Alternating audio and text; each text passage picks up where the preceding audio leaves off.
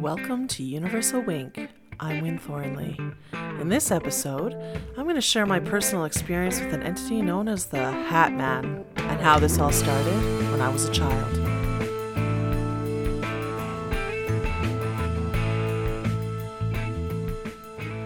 In the line of work that I am in, I get to hear a lot of stories about different visitors and entities and all the things that go bump in the night.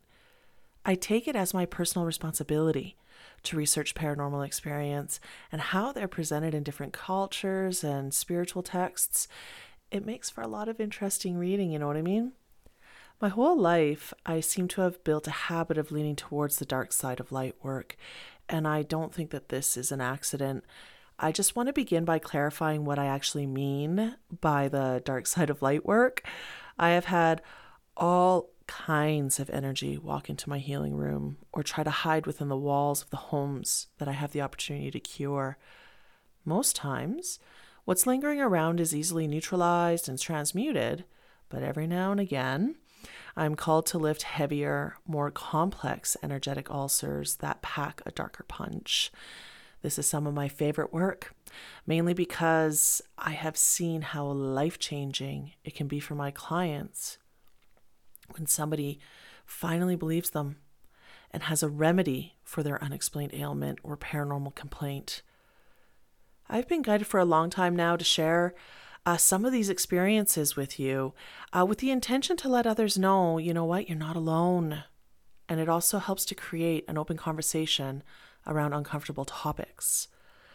Since this is my first of many episodes I've planned around this subject, I felt we might as well start with one of the most foreboding entities that is experienced through every culture and has been documented in some form for thousands of years the Hat Man. I called him the man in the hat, but as I have searched for answers around this dark figure that I was visited by several times as a child, I have found out this phenomenon is experienced all over the world, and no matter the culture, the experience is quite similar. I wanted to share with you what I have personally experienced, but I want you to know this is not easy for me to share.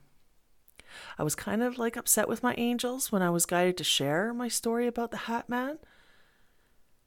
And uh, as I do, you'll find out why it's uncomfortable for me. It really influenced me, and I believe the visits I received from this entity really helped to form me into the person that I am today. So when I was little, I was always naturally having paranormal experiences. I would see unusual things in our house. An example of that was like an old cat that we used to have that was long gone. I often seen him wandering around the house. Or I would hear footsteps coming down the hallway towards my bedroom at night, and I would sometimes even chat with people in my room when I was actually supposed to be sleeping. I learned at a very early age that people don't believe you when you tell them things like this. It's like a weird sort of gaslighting our culture is programmed to do to people when it comes to the world of the unknown, but especially when it comes from a child. My parents would often say things like, Oh, the house is just settling, or Oh, you must have heard the pipes knocking, but basically, what I heard was that's enough about that, thank you very much. So, I would share with my sister and my friends, but even then, I became very well aware that I couldn't share what I was experiencing with just anyone because it was uh, frightening and scary to others. I didn't know I was supposed to be scared of this stuff. It's always happened. In the beginning, I don't ever remember feeling scared. I remember feeling more intrigued, curious, a little confused. That was uh, all before the man in the hat arrived. After the man in the hat arrived, my life with spirit changed. I don't recall how old I was when the man in the hat visited me for the first time. The first thing I do recall, though, is my mattress. I used to have one of those water beds. Do you remember those? I loved my water bed. My whole family actually had one of their own. If I think about it, I'm pretty sure my mom had one up until just recently. Um, So when I was a kid, I wasn't a very good sleeper.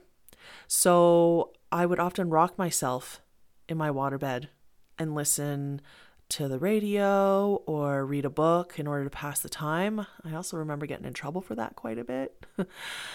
um, but this is why I recall the mattress so clearly. Let me lead more into that. The waterbed heater on my bed failed.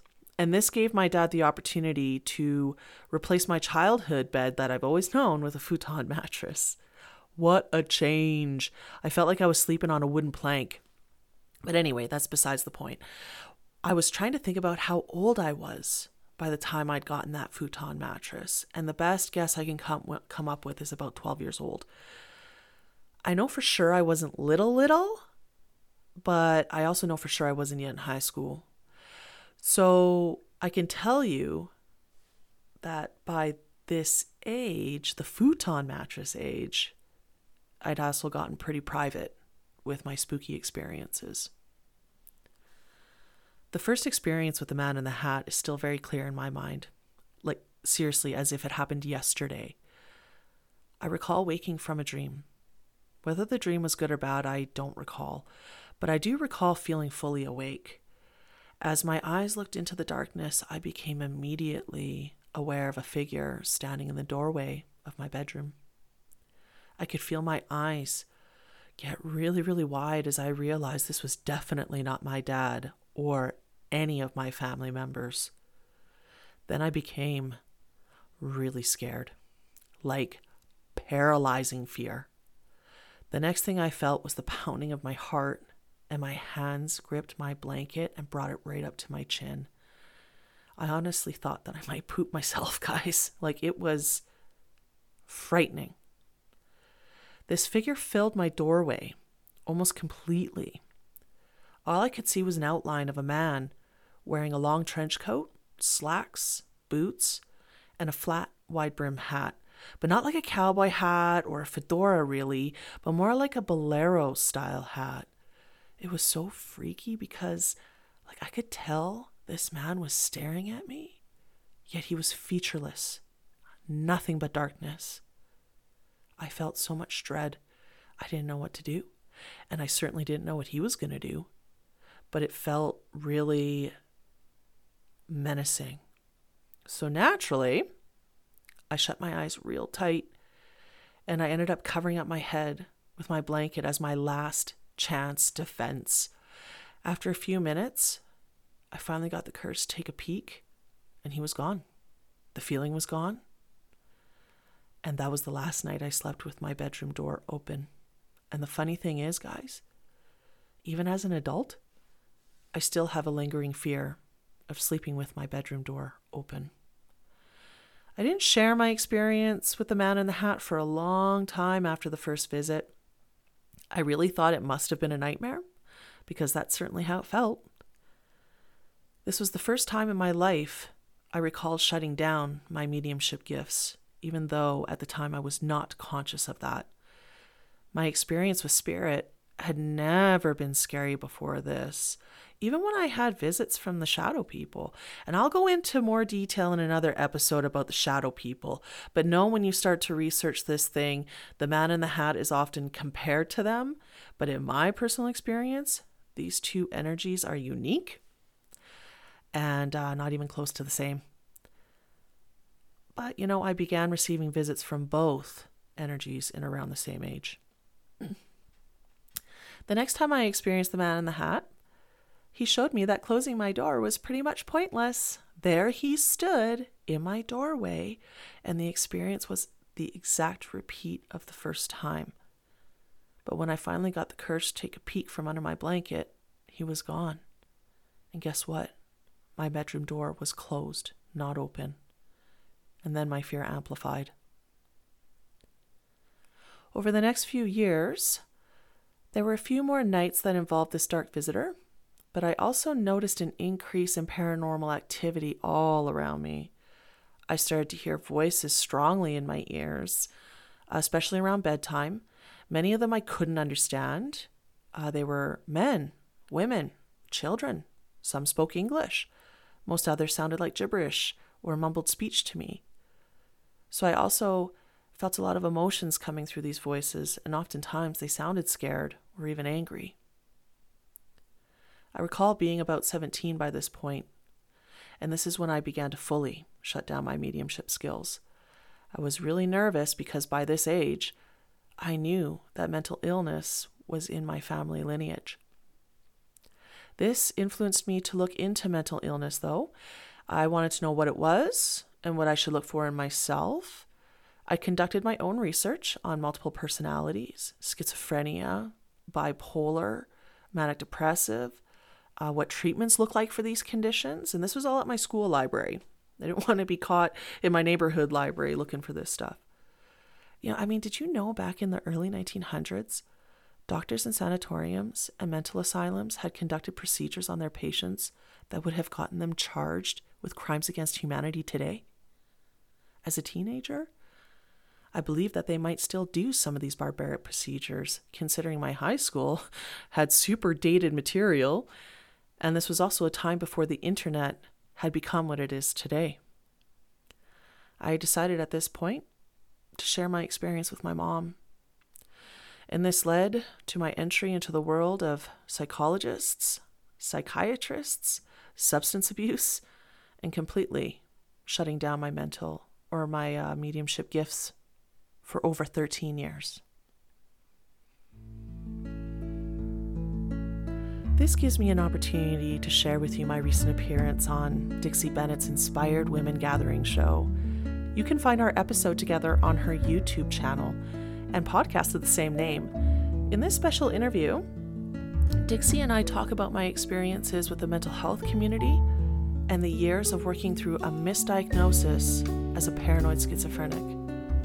This is an area that I have done an incredible amount of personal healing around, and I talk about it for the first time in great depth with my longtime friend and leader in the community of the healing arts, Dixie Bennett. If you want to hear more about that chapter in my life, check out my show notes for the link to this interview. After all those experiences as a kid and fully shutting down my own gifts, I never did part ways with the world of the strange and unusual. I was still drawn to things like horror movies, paranormal shows, um, ancient cultures, and anything that involves stuff that goes bump in the night. I have so many books on haunted places, ghost stories, poltergeists, secret societies, all the things. All the things. I was always on the dark side of light work because I didn't know about angels or other beings of light just yet. I had grown up in a family that didn't practice religion or had any foundations of any kind of spiritual beliefs that I was really aware of. I mean, in my house, God and Jesus were swear words, you know, like that's how it was done. So I didn't know. And I felt that only darkness would lead me to learning about who this man in the hat was. I thought that if I could find other people who also experience this, that maybe I would find out I'm not actually crazy. I mean, it felt too real to be crazy, but of course, that's what a crazy person would say, right? So, in my mid 20s, I had also begun to see psychics, but never dabbled in the psychic arts myself until much later, as far as practicing. And it was actually a trusted medium who told me I was gifted in the realm of mediumship and that I needed to get off antipsychotic drugs that my psychiatric team had had me on for almost a decade. This person saved my life, and I don't even think she knows it yet. But that's another story to share another time. Okay? So, back in the early 2000s, it be- did become a lot easier to find information and case studies on this type of entity. It often fell under the category of sleep paralysis. Now, if you're not aware of what sleep paralysis is, let me give you a little crash course on it, okay? Uh, it's a common physical event that happens to almost everybody at some point in their life. It's totally normal and scientifically documented. This is where we get into the subject of sleep analysis and the varying degrees of sleep states. To keep a long story short, the most well known sleep state is REM sleep, REM sleep. In this sleep state, we experience our most vivid dreams.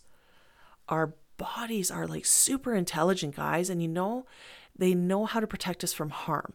So when we drop into the REM sleep state, our bodies will go into a paralyzed state naturally so that we don't act out our dreams physically while we're unconscious. Like, that's pretty cool, right?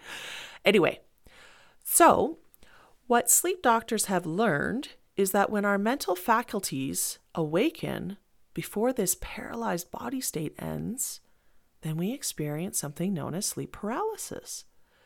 Patients often complain about feeling paralyzed, constricted breathing, almost like something is pressing on their chest or someone is sitting on their chest, increased heart rates, inability to talk or even scream. All they can do is move their eyes. I've also watched documentaries that talk about nightmares and sleep paralysis, where sleep experts share experiences of their case studies that involve the Hat Man or an old hag standing in the corner of the room or in the doorway, or even actually sitting on top of the person's chest, taking breath from their mouths.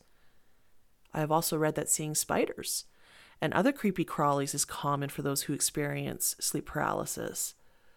There's a YouTube channel out there named Quartz that I was uh, watching while I was researching this episode, and it has an episode that discusses the Hat Man. The sleep ep- expert in that video goes on to say that he's not even sure why so many people have such a similar experience and why they're always disturbing during sleep paralysis.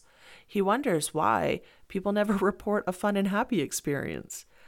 In my mind, this is where we get into how the brain is trying to fill in the story about the information it is receiving, but how the mixed states of our body can bring about the brain projecting false information. But the thing that everybody agrees on, there is something happening, and to thousands of people around the world every year for thousands of years. So, who or what is the man in the hat? Easy answer I don't know. But I do have a couple of theories. Lots of my spiritual studies have fallen into the territory lots of light workers shy away from. I'm intrigued by superstitions, cryptozoology, famous specters of the past, cultural boogeymen, and demonic spirits. I have to greet my clients where they are at, and beliefs play a large role in getting to the root of any complaint or unexplainable ailment. This, combined with my advanced studies on the subjects of angelology, ascended masters, Reiki, and the Akashic records, I feel I now have a really well rounded knowledge base on all flavors of spiritual beliefs and how they are presented in different cultures, religions, and spiritual systems. It's been a lot of personal study, guys, but after many classes, videos, movies, books, like all the things that I've dipped into over the years, and working with teachers who are experts in the field of energy and channeling, I feel really, really, really blessed. Yeah, so why, why am I telling you all this? Well, I want to express to you that I have lots of experience and learning of working with diverse energy forms, and I have a really deep understanding of the cultural stigma, especially since I lived through some of it myself. I've often pondered um, if that if Hatman is some sort of malevolent spirit that is in this game to feed off of fear, appearing to those who have a little bit more sensitivities to subtle energies, but especially children. There are many tales of demons who invoke fear to absorb that type of energy in order to thrive. Maybe this this entity is some type of overlord or keeper of a portal or gateway the one thing I know is he definitely projects the energy that he's the one in charge and he will do as he pleases. Another theory I have is that maybe the Hat Man is an energetic projection of a real person, someone who is a master of remote viewing or astral travel. This type of person would know how to manipulate their own energy and others there are whispers in my community of a malevolent group of uh, those who use their psychic gifts to oppress the population and control how magic, alchemy, and divine wisdom can be used or is delivered to the public. They actually go out and psychically attack those who are gifted in order to frighten and scare them. And the reason why they do this is because the more people who are scared of their own psychic gifts, the more they will shut down their gifts instead of using them to empower themselves. This fear is detrimental to our collective consciousness because it keeps our collective energy low and creates separation in our people. This would be the goal of the Malevolent group, bound and determined to keep people trapped in the old narrative and to make sure control of the mass population is maintained by continuing to spread misinformation and fear around exploring our own natural spiritual gifts. This is my last theory. I only have three around this, so this is my last theory. This is one that's been bouncing around my brain for a couple years now. You know, now that we're in a time where information is so readily available to us, and we have a lot more studies to back up things like sleep analysis, energy healing, and the paranormal, I often wonder if sleep paralysis gives us a glimpse into the world of the astral realm, lifting the veil just for a moment, so to speak, okay? So, in many spiritual systems, there's talk about multiple spiritual realms, dimensions, densities, or whatever you want to call it, okay? Something higher, bigger than us. The astral realm is considered the closest to our physical world, and it is said that this is where our human souls go once we pass over, among other things. I often wonder if sleep paralysis gives the human body the right conditions to see through the veil between the physical and astral realms, and that we might actually be witnessing some type of spirit that is naturally residing in this realm of duality. So, something to think about. What are your thoughts? So, you know, now that I've talked about all the spooky stuff, you must be wondering if I still experience visitations from the Hat Man. Absolutely not. Not since I took my very first Reiki class. And here's my theory on that. Our personal vibration has a lot to do with what we naturally attract into our lives, and this includes spirit. I have learned a whole lot about maintaining full control of my aura and chakra system, and also having the ability to clear these energetic systems out daily or even regularly has definitely aligned me to better opportunities in all areas of my life.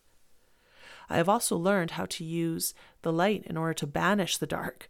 So there's a part of me that feels like the Hat Man knows better than to come knocking around my door again. Now I have the spiritual tools to lighten any energetic ulcer that I come into contact with, and the wisdom to know when it's time to call in for backup. Not that I would ever, ever, ever provoke any kind of entity. In my opinion, that is practicing dirty and dangerous energy work. It is not my job to be running around calling forth anything that's not committed to rising its vibration to angelic energy or higher. But it is my job to show up when the living are being troubled by such energy. And I have to remind those trickster spirits who is really in charge in the 3D realm also while giving respect and compassion for the work that's at hand. I might be comfortable transmuting darkness into light, but that does not mean I go picking fights. But I'm no longer afraid of what goes bump in the night because of the training and personal study that I've acquired over my short lifetime. So now you might be asking, what the heck happens if he shows up here? There are ways to protect yourself always, okay? So if you've been experiencing something like the man in a hat, maybe try some of these things before you go further, okay? Before bed, and I do this every night, it is always a great idea to create an intention or a prayer routine that sets up your energy for the night. Consider adding a personal boundary within your prayers that demands you are left alone by any energy that vibrates lower than the angelic realm. And this is at night so that you can sleep in peace. Envision yourself wrapped in divine white light, sealing up your aura tight. When we call in God, Source, your angels, or other spiritual guides that you're connected to, and we ask them to help wrap ourselves and our home in their protective light, it's way more powerful than you would ever think. The archangel that I work with a lot in my spiritual work is Archangel Michael. He is known as an angel of protection, he who is like God, and he is built to cast away our adversaries.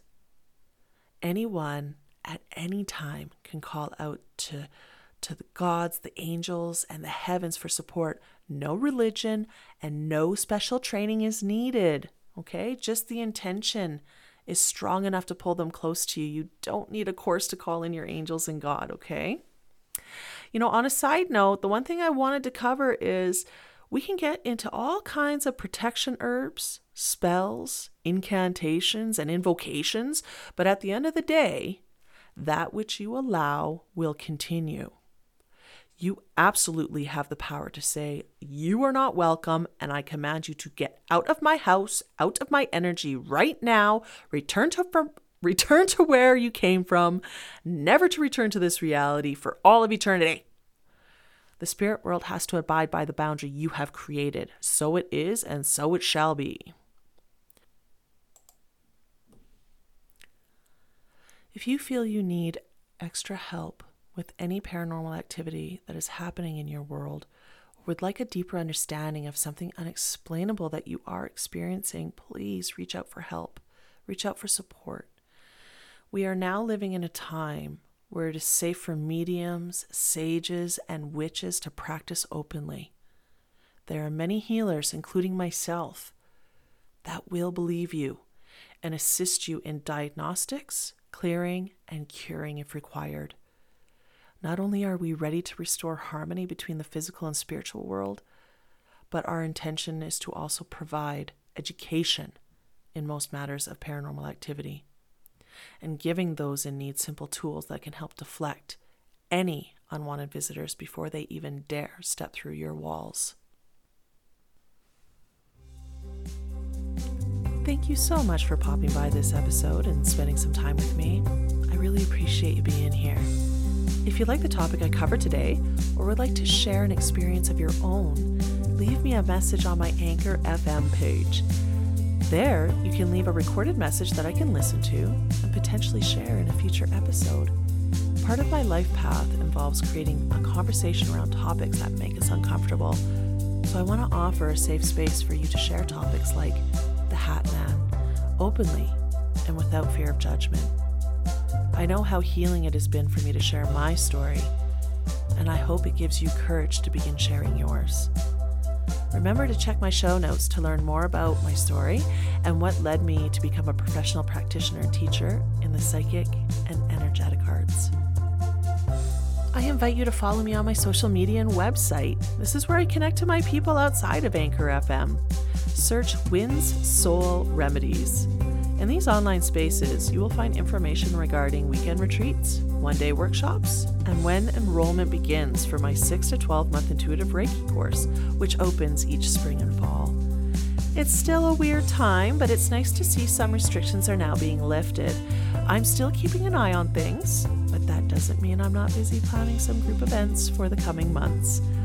When we gather together in person, magic amplifies. So, this is why I will continue with in person group classes moving forward. Watch for a potential DIY summer product make and take class that may pop up in the next couple weeks, depending on how things go as my province and country reopens. Just a little of a sneak peek. I plan to show you how to make an outdoor comfort spray that annoys skeeters and a multi purpose after sun care you will reach for all year round. Once again, thank you so much for sticking around to the end, and I'll catch you in the next episode. Until then, take good care.